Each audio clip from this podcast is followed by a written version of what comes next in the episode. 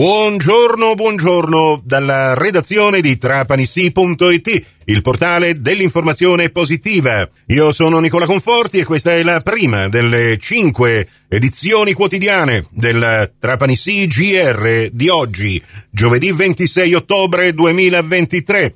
Questa edizione potete ascoltarla anche in ribattuta su Radio Fantastica alle 13.30 e su Radio Cuore alle 14.30 mentre vi ricordo che tutte le edizioni del nostro giornale radio, anche quelle dei giorni passati, sono a vostra completa disposizione in versione podcast su Spotify o su trapanissi.it, da dove potrete ascoltarle quando volete voi, attraverso il vostro smartphone il vostro personal computer, qualora ne abbiate persa l'uscita radiofonica.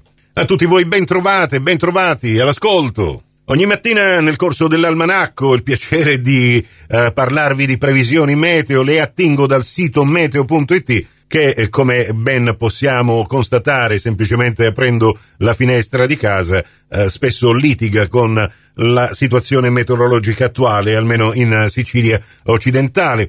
Oggi meteo.it continua a dare Trapani con cielo nuvoloso, con vento, temperature da 21 di minima a 27 di massima ed in ogni caso nessun rischio di pioggia, però ci possiamo rendere conto che molti dei turisti che ancora vediamo per strada vanno in giro in maniche corte e spesso li possiamo anche incontrare sulle spiagge a prendersi un bel bagno rinfrescante, insomma questa ottobrata che si sta prolungando fino a fine mese continua a regalarci bel tempo tranne l'ultima pioggia di sabato scorso, ma è servita appena che, diciamo così, eh, lavare le strade, ma soprattutto sporcare le macchine di fango. Forse è l'unica cosa da eh, tenere presente che il moto ondoso oggi sarà in aumento fino a eh, mosso forza 3, con onda che supererà abbondantemente il mezzo metro soprattutto nelle ore della sera. E adesso apriamo il vostro portale di informazione locale.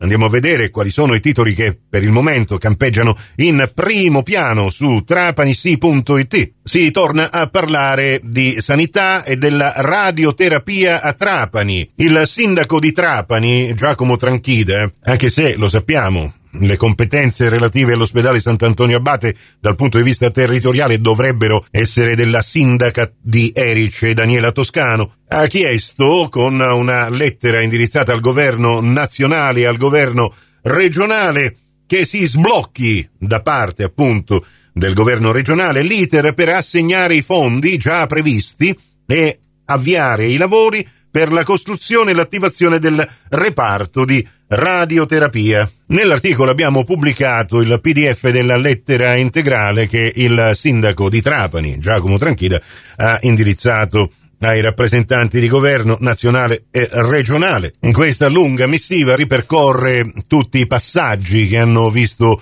protagonista possiamo dire in negativo il reparto di radioterapia. Hanno radici profonde queste vicende, risalgono addirittura al 2009. Nel frattempo Erice è rimasta Erice, Trapani ha perso tutte le competenze relative al nuovo comune di Misiliscemi, seppur rimane capoluogo di provincia, la radioterapia anche per questione di numeri, e questi sono quelli che contano soprattutto in enti come l'azienda sanitaria provinciale, è stata spostata a Mazzara del Vallo, che probabilmente e numericamente eh, serve un bacino d'utenza più vasto di quello che potrebbe offrire il comune di Erice, in questo caso dove dovrebbe sorgere la nuova radioterapia, che appunto forse solo sommando abitanti di Erice, abitanti di Misiliscemi, abitanti di Trapani potrebbe rappresentare un numero congruo di cittadini per poter far, per così dire, alzare la voce agli enti locali.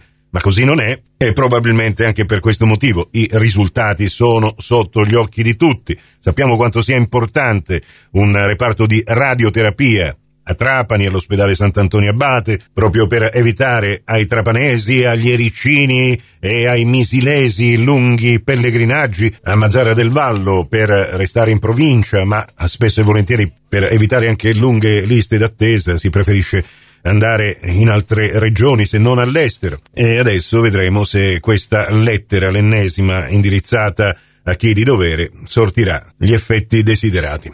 E poi c'è la notizia che ha fatto scalpore, grande chiasso mediatico, soprattutto sui social, l'abbiamo pubblicata ieri pomeriggio. Abusi sessuali su un tredicenne arrestato uno youtuber nel Trapanese. È stata la madre del ragazzino ad accorgersi di quanto stava accadendo e a presentare denuncia alla polizia. Oggi questa notizia è alla ribalta delle cronache nazionali. Parleremo anche di calcio nelle prossime edizioni del nostro giornale radio, visto che ieri la Regina ha vinto contro il Lamezia Terme e ha guadagnato qualche posto in classifica. Appuntamento quindi tra una sessantina di minuti circa con la seconda edizione del Trapani CGR. Grazie dell'attenzione, a più tardi.